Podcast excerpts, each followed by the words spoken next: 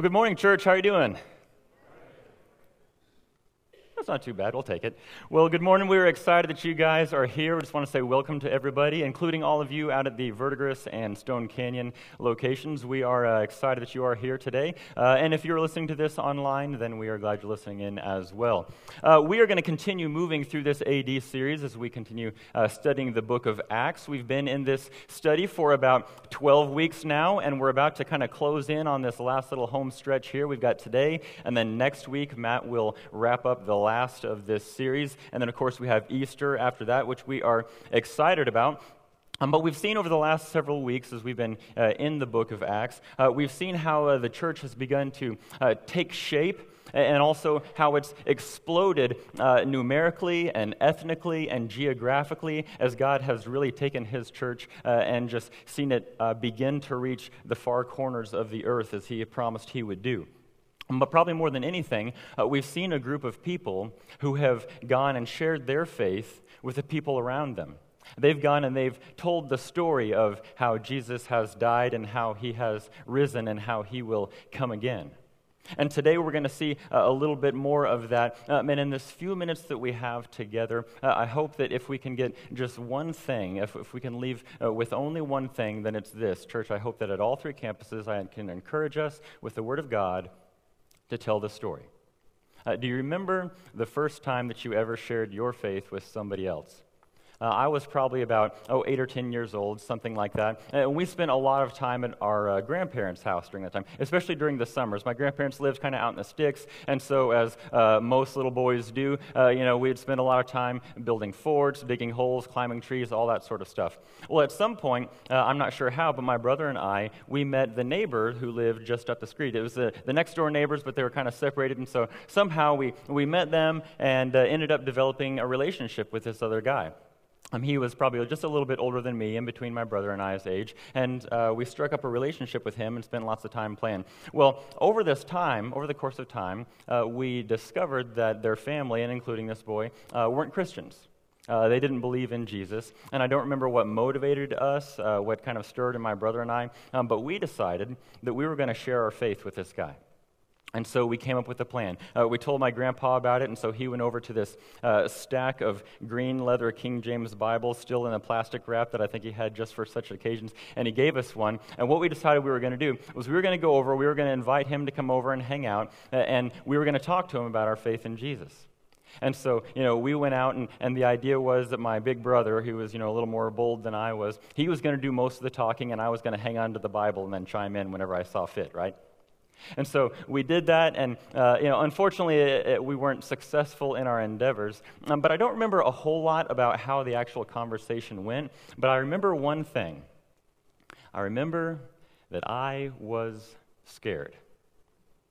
I was absolutely petrified. Uh, you know, I didn't think he was going to, you know, punch me in the face or anything like that, but I'm sure I was worried about, you know, what would he think about us? Uh, you know, what would he do or what would he say? Would he want to be friends anymore? Would he still want to come over and play? Uh, you know, I, I don't think that I was really ashamed of what I believed in, but I think for the most part, I just felt intimidated. Because here I was, uh, this little kid who didn't really know much of anything at all, and I'm trying to talk with this uh, bigger kid, uh, this older kid than me, and I was way outside of my comfort zone. And when it comes to sharing your faith, do you ever feel the same way as I did? Uh, to be totally honest with you, um, I still do a lot today. Um, I'm not really an extroverted person. Uh, you know, I, am I'm, I'm not really confrontational by nature. I'm a little bit more of a peacekeeper. I'm not a really uh, big personality. Uh, people who know me a little bit uh, know that on a uh, slightly isolated, rare, almost never happens occasion, I can be a little bit talkative somewhat once in a while. But people who know me a lot know that I'm not really a bold personality. You know, I'm not the person in a group setting who, you know, always raises his hands to answer the questions. I'm not like the social butterfly at parties. I, I don't speak up. I'm not really super loud. And, and that's not uh, everything when it comes to evangelism, but, but also my spiritual gift uh, is not that. Uh, evangelism just isn't my natural strength. Uh, and now I have a great admiration for those people for whom it is. Um, but that's not what I'm just naturally good at. That's not what I'm strong at. And yet, I recognize that part of what it means to be a follower of Christ means that I am called to bear witness to what I have seen and heard. Uh, I, uh, to be obedient to Jesus means that you and I, we're supposed to be making disciples. You remember that great commission Jesus gave us in Matthew chapter 28? He said, Go into all the world and make disciples of all nations. And that's not just a, a leadership thing or an elder thing or a staff thing or an elite thing or something like that. That call is for all of us, and that's how the church understood it. They went out and they made disciples. And we also see uh, Paul, how he writes in 2 Timothy 4 2. You remember those words when he says, Preach the word. Be prepared in season and out of season. But if we're honest, for a lot of us, sometimes that's pretty hard.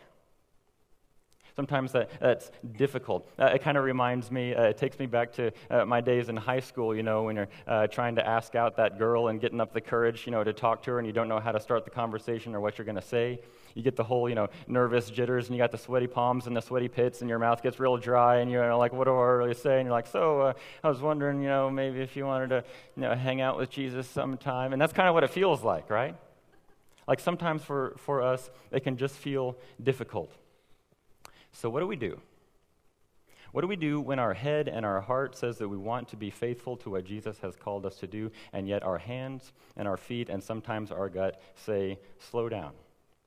Well, I think that our text today uh, will show us we can find a couple of things that can be really helpful for those of us who struggle with this. Um, today we're going to be in Acts chapter 26. So if you've got your Bibles, and I encourage you to go ahead and pull those out. Uh, if you're here at the North Garnett campus, there should be one in the seat behind you, um, or you can see them on the screen. Uh, but we're going to be in Acts chapter 26 today. And what we see here is Paul giving a defense of his faith before this guy named Agrippa.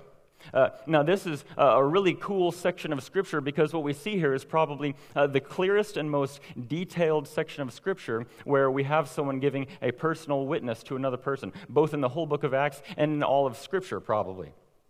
But before we can really understand what's going on here and, and really figure out all that Paul is saying, uh, we've got to kind of come back a little bit and say, how did we get here? Because chapter 26, unlike a lot of stories that we see in the book of Acts, like last week, uh, you know, we saw how uh, Paul was going on this missionary journey and he goes from city to city and we kind of see little, little snippets of the time that he spends there. Well, what happens here, it's not just this one little isolated story. This is really the culmination of what happens between Acts chapter 21 through 26.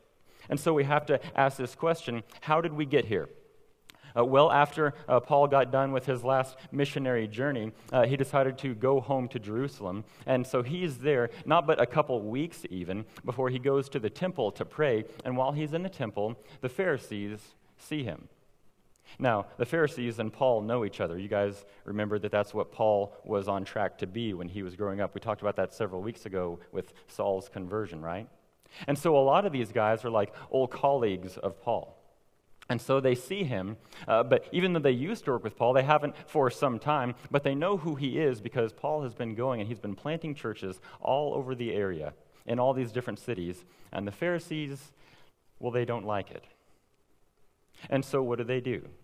They decided to stir up some trouble for Paul, and they get all the crowds who are there. Remember, this is in the middle of the city. The temple is like the central part of the, the city. And so they get all these crowds, all these people there. They start stirring up these riots against Paul. They're claiming that Paul has done things that he hasn't done, and that he's said things that he hasn't said, and just trying to stir up all this trouble for him to the point where they start having these riots and they even take Paul and they try and start beating him, to where even the Roman soldiers actually have to step in and intervene, uh, partly to, to calm these riots that are starting to uh, that are starting to go on, and partly for Paul's very safety because they're gonna like take his life if they don't do anything about this.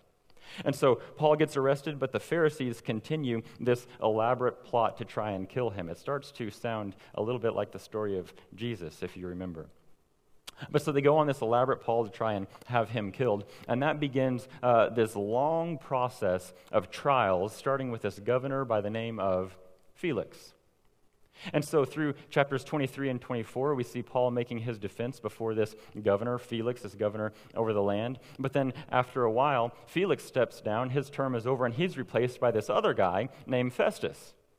And so we see Paul making his defense before this guy as well. And through this long series of events because of confusion and some corruption and all sorts of things, Paul ends up saying that he appeals to Caesar. And so Festus says, All right, you've appealed to Caesar, and so to Caesar you will go. And now, uh, when we're reading through the book of cha- uh, Acts, we can kind of flip through a couple chapters in a couple of minutes, you know, and it doesn't take us very long. But this isn't just like a short thing. We see at the end of chapter 4 that Paul is actually in prison, he's held prisoner, and he's making his defense. He's in chains for over two years.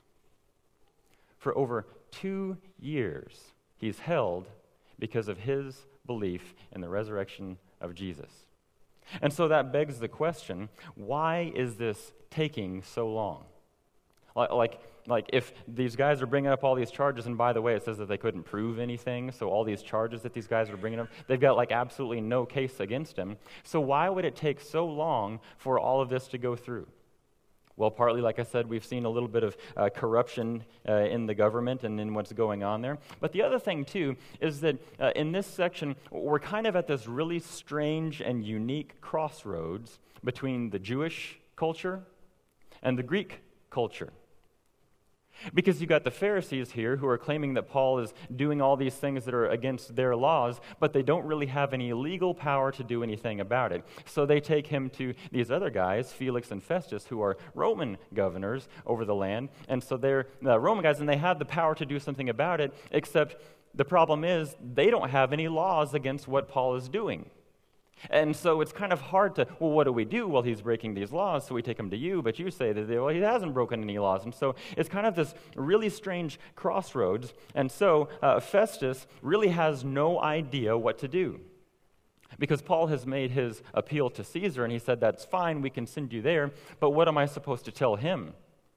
You're breaking a bunch of rules that really aren't rules. And in fact, he'll even say, as he talks to King Agrippa about Paul, in verse 18 of chapter 25, he says that when his accusers got uh, up, they, uh, sorry, when his accusers got up to speak, they did not charge him with any of the crimes that I expected. Instead, they uh, had some points of dispute with him about their own religion and about a dead man named Jesus, whom Paul claimed was alive. And then he said, I was at a loss of how to investigate such matters. So Festus doesn't even know where to begin. Enter Agrippa. So, who is Agrippa? Who is this guy, and why is he so important? Well, first of all, uh, Luke doesn't use his whole name.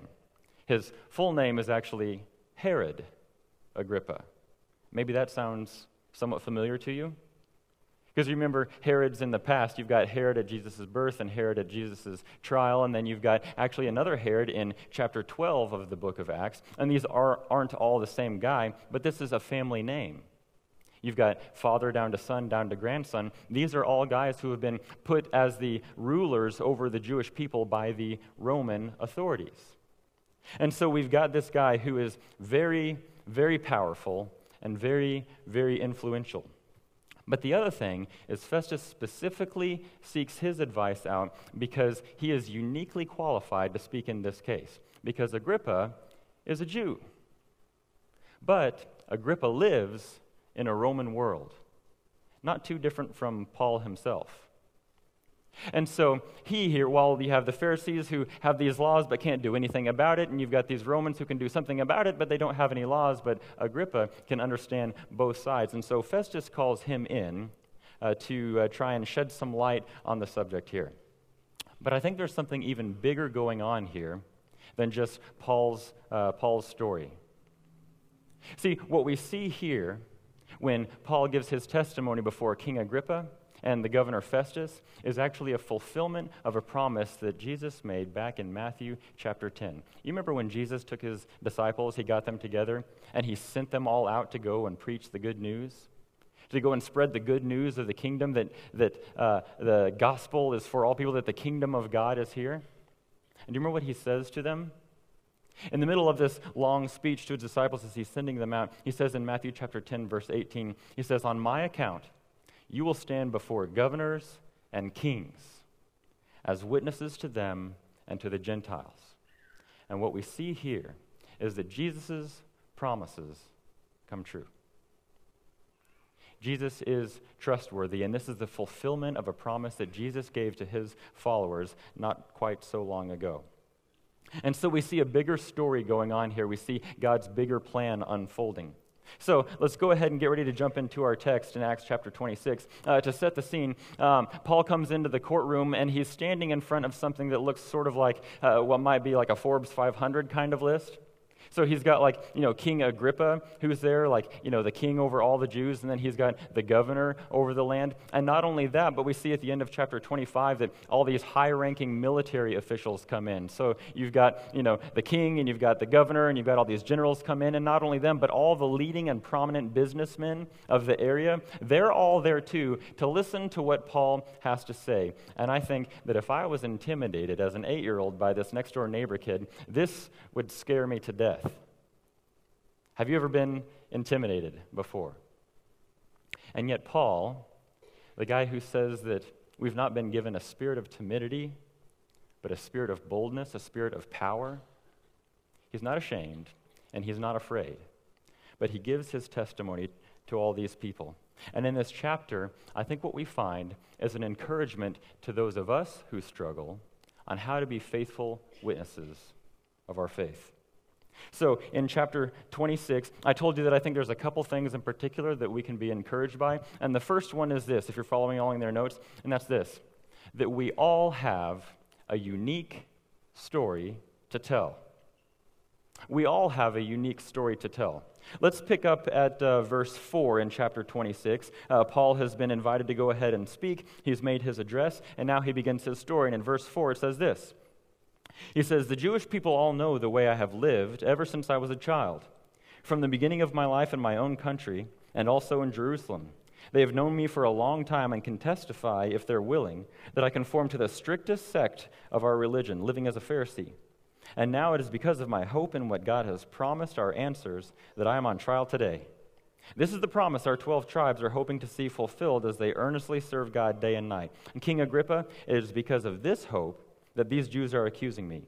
Why should you, any of you, consider it incredible that God raises the dead? And then he continues. He says, I too was convinced that I ought to do all that was possible to oppose the name of Jesus of Nazareth. And that is just what I did in Jerusalem. On the authority of the chief priests, I put many of the Lord's people in prison. And when they were put to death, I cast my vote against them. Many a time I went from one synagogue to another to have them punished, and I tried to force them to blaspheme. I was so obsessed with persecuting them that I even hunted them down in foreign cities. What we see here in this first section, as Paul is making his defense, is Paul shares his past. Paul shares his life of who he was before he met Jesus. We all have a past, right?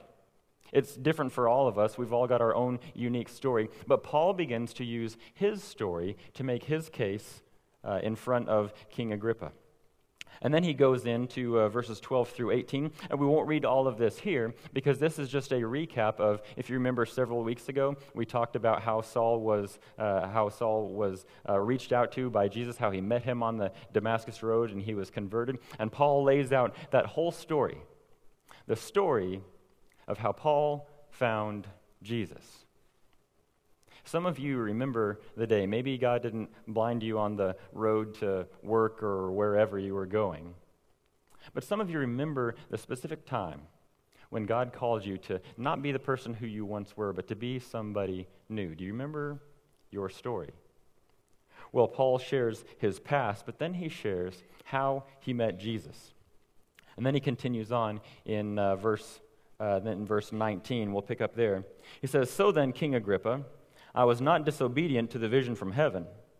First to those in Damascus, then to those in Jerusalem, and all in Judea, and then to the Gentiles. I preached that they should repent and turn to God and demonstrate the repentance by their deeds. So Paul shares his past. Paul shares how Jesus found him, and then Paul shares how God has changed him. Because that's very different than the life he once lived.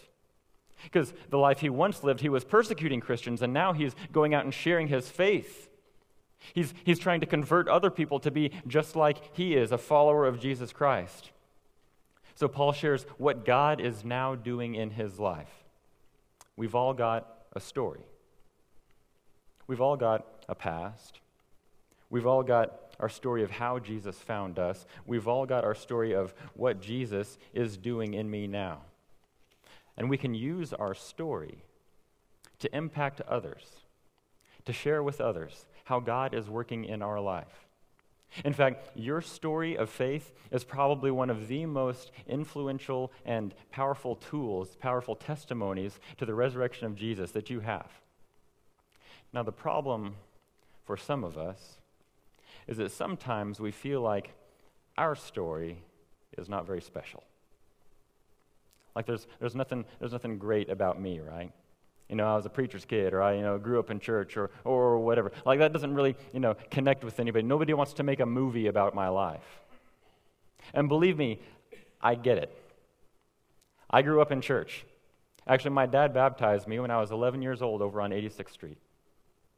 I grew up here in Owasso, went off to Christian college, prepared for ministry, and then now here I am back at home. It doesn't sound too impressive, right? And yet, when I think about it, how really different is that from Paul's story? You remember Paul's past? Uh, Paul gave us that list of his accomplishments and who he used to be in Philippians chapter 3. He said, Hey, I, I was a Jew. I was a, a Pharisee of Pharisees, right? I, I lived according to the law. According to legalistic righteousness, I was faultless. Like, you know, Paul doesn't have some past of, you know, I was on drugs or in prison or I got arrested or anything like that. Uh, Paul was like churchy kid of all churchy kids. And yet, and yet, Paul uses his story every chance he gets, even to testify before kings.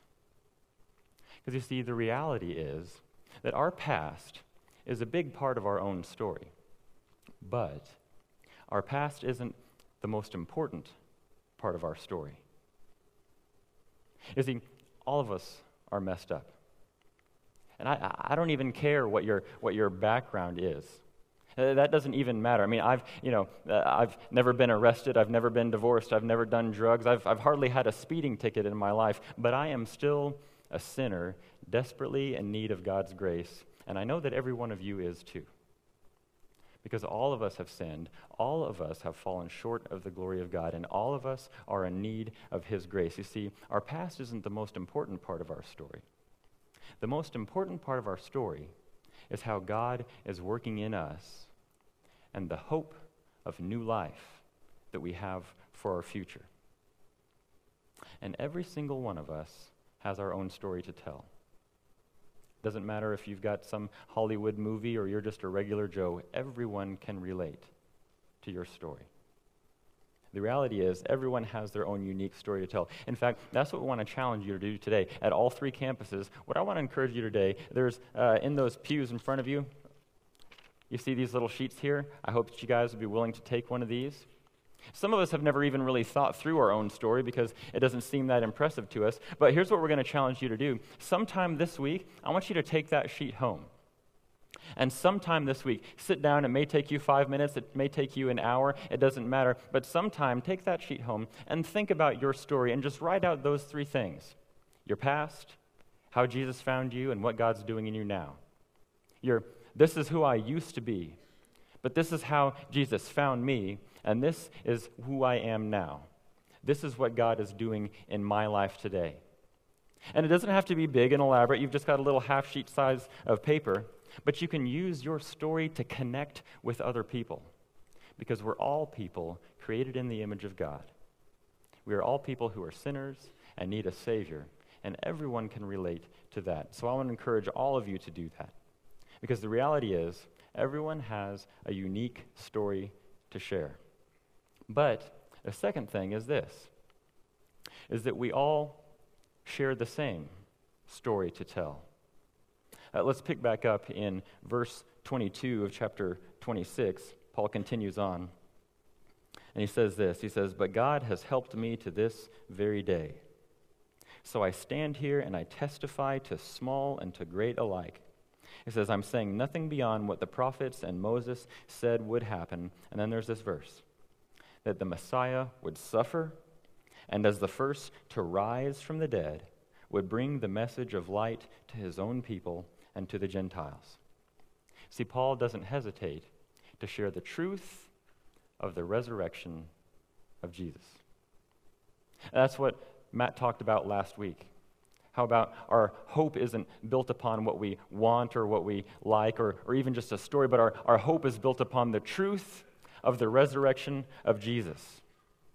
And Paul doesn't hesitate to share that before King Agrippa.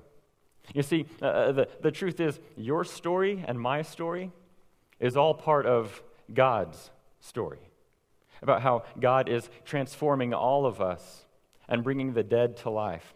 But all, but God's story is also all of our stories.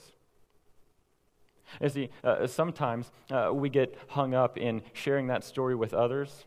Uh, we get uh, nervous or, or, or, we hesitate because of lots of reasons, because we're afraid, or, or a lot of times because we're worried that we don't know all the answers. You know, well, what if they you know, ask me about this, or what if they say that, and I don't have a response? Am I going to look dumb? Am I going to turn them away from Jesus? You know, I don't know all the, the details about all this, you know, creation, evolution stuff or all this philosophy or whatever. I, I don't know any of that. I'm just a regular guy. But you can all share your story. In fact, uh, there's a recent Gallup poll that showed that 80 to 90% of people, even though uh, they would say that we live kind of in this post Christian world and not everybody really truly lives following Jesus, nonetheless, this Gallup poll said that today, even, somewhere between 80 to 90% of people still believe in God. See, what most people want is not necessarily to know all of your past or to know your uh, explanations or all of your detailed facts about the resurrection, but what most people want, what most people want is to know that there is hope for their future. And we have that in Jesus. Because of Jesus' death and his resurrection, we all have hope of new life in him. So, church, tell your story. Share your story. Uh, I want to finish the end of this uh, chapter, though. If we uh, pick back up in verse 24, we'll go through the end. It says this At this point, Festus interrupted Paul's defense. You're out of your mind, Paul, he shouted. Your great learning is driving you insane. And I'm not insane, most excellent Festus, Paul replied. What I'm saying is true and reasonable, and the king is familiar with these things, and I can speak freely to him. I'm convinced that none of this has escaped his notice because it was not done in a quarter. King Agrippa, you do believe the prophets. You do believe the prophets. I know you do. But King Agrippa, knowing what Paul is trying to do here, he says to Paul, Do you think that in such a short time you can persuade me to be a Christian? But Paul replied, Short time or long, I pray to God that not only you, but all who are listening to me today may become what I am, except for these chains. But the king rose, and with him the governor and Bernice and those sitting with him. And after they left the room, they began saying to one another, This man hasn't done anything that deserves death or imprisonment. And Agrippa said to Festus, This man could have been set free if he had not appealed to Caesar. Now, in a way, we read this, and it's kind of like, oh, that's a disappointing end to the story on all accounts, isn't it? Because, first of all, uh, Paul makes his defense, but as far as we can tell, Agrippa really never accepts Jesus for all we know. And so it doesn't really work out the way that we would hoped. And not only that, but we see that very last verse there when he says that Paul could have been set free if he hadn't appealed to Caesar. And that's when we all collectively want to smack ourselves on the forehead and go, Paul, what were you thinking? Like, if only you hadn't said that. Like, we could have been reading about your next missionary journey. There could have been more churches planted. Paul, you could have, you could have gone and defended your faith. You could have done, done all these sorts of things if only you hadn't said that, Paul. However, this was, in fact, God's plan all along. Uh, we skipped over at the beginning, but uh, if you look back at chapter 23, verse 11, in the middle of this whole ordeal, it says that the following night the Lord stood near Paul and said, Take courage. As you have testified about me in Jerusalem, so you must also testify in Rome. See, this isn't a disappointing end to the story. This is how God will use Paul to even greater capacities to share his faith. And we'll see how he does that next week as we close out the book of Acts. But we see that when Jesus makes a promise, it holds true. Now, when we're sharing our faith with other people, it sometimes doesn't always work. In fact, Jesus even promised that that would happen. We may not see the end that we want, or uh, it may not happen in our timing, but we know this. We know that God is in control. We just have to be faithful to Him. So, what do we do, church? We tell the story. Uh, now, uh, for some of us, I recognize that uh, this can be a little bit difficult because it's like, well, you know, we live here in the middle of this, you know, Bible belt, and there's a church on every corner, and there's a church on top of half of those churches, and it's like, you know, I don't know any people that don't know about Jesus. And believe me, I get that. I work in a church, right? Like most of my friends are all Christians. My small group is Christians. All my college buddies are Christians. Sometimes I wonder about a few of my coworkers, but for the most part, like everybody that I know believes in Jesus. But that's not really entirely true. Think about the circles that you walk in. Think about the people at your job. Think about your neighbors. What about maybe that person at the coffee shop that you go to every day and they're always serving you every morning? Or what about, uh, you know, the, uh, there's another parent on your kid's soccer team, or whoever it is. I think if we open ourselves up to God's leading, you'll find that He will put people in your path, or He'll show you people who are already there. And I know that at times it's tough and it can be, uh, you know, uh, nervous and, you know, feel awkward and, and it can be difficult for us. Or we get worried and, and we wonder what's going to happen if I share my faith. Am I going to be ostracized? Am I going to be, uh, you know, uh, left out of the lunch meetings from my job? Or are people not going to like me? Are people going to look down on me? Are they even going to, like, you know, get mad and do something bad? I don't know. I don't know. But I know what will happen if we don't share our faith. But we can't control how people respond. That's between them and the Holy Spirit working in their life. That's not for us to decide. But we can choose whether we'll be obedient to God's direction. And with the help of the Holy Spirit, you can do this. You can do this. So, church, tell the story. Let's watch this video.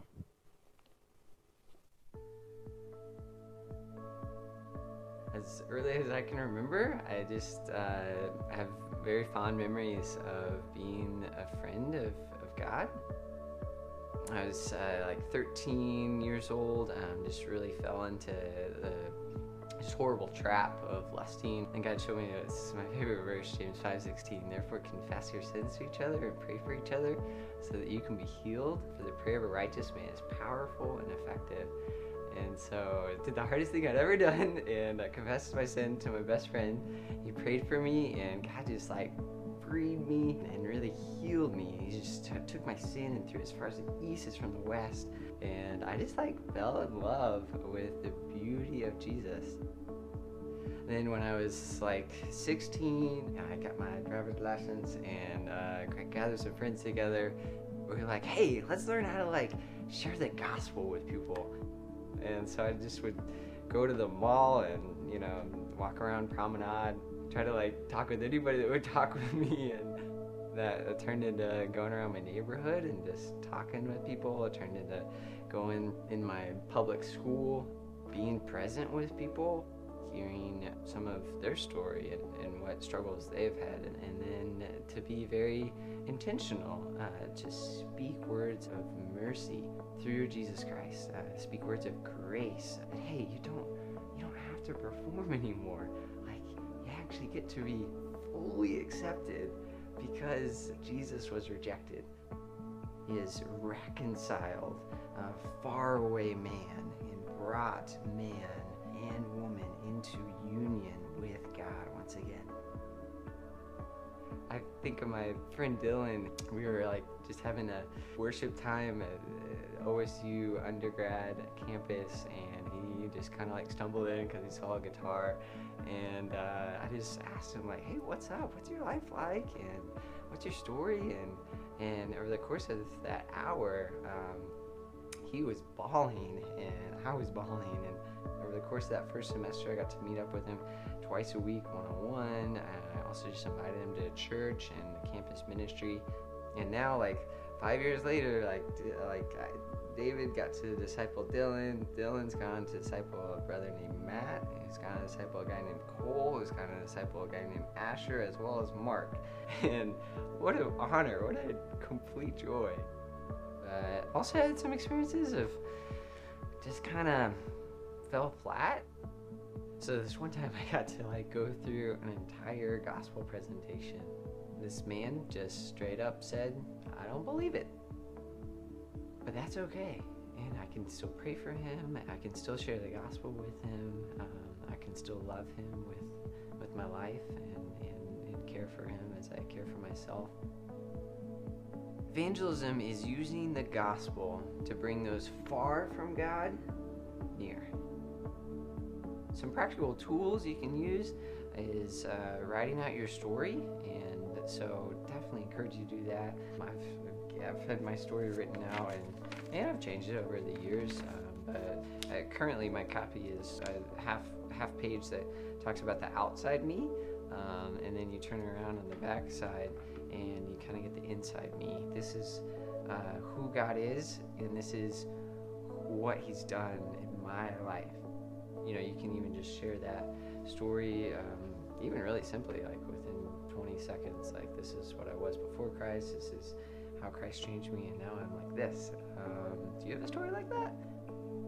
But the focus is not on any of these tools. Focus is on our Savior and trusting in Him that He will save people, as He's promised. People from every nation, tribe, uh, tongue, and people are going to be before the throne, praising God, worshiping Him with, with all they have. And oh, I can't find anything more fun on this earth than seeing that happen. We have to use our our lips and our lives to proclaim this amazing news that we're sinners, but there's a Savior. Please, please share this like with every single person that you can meet.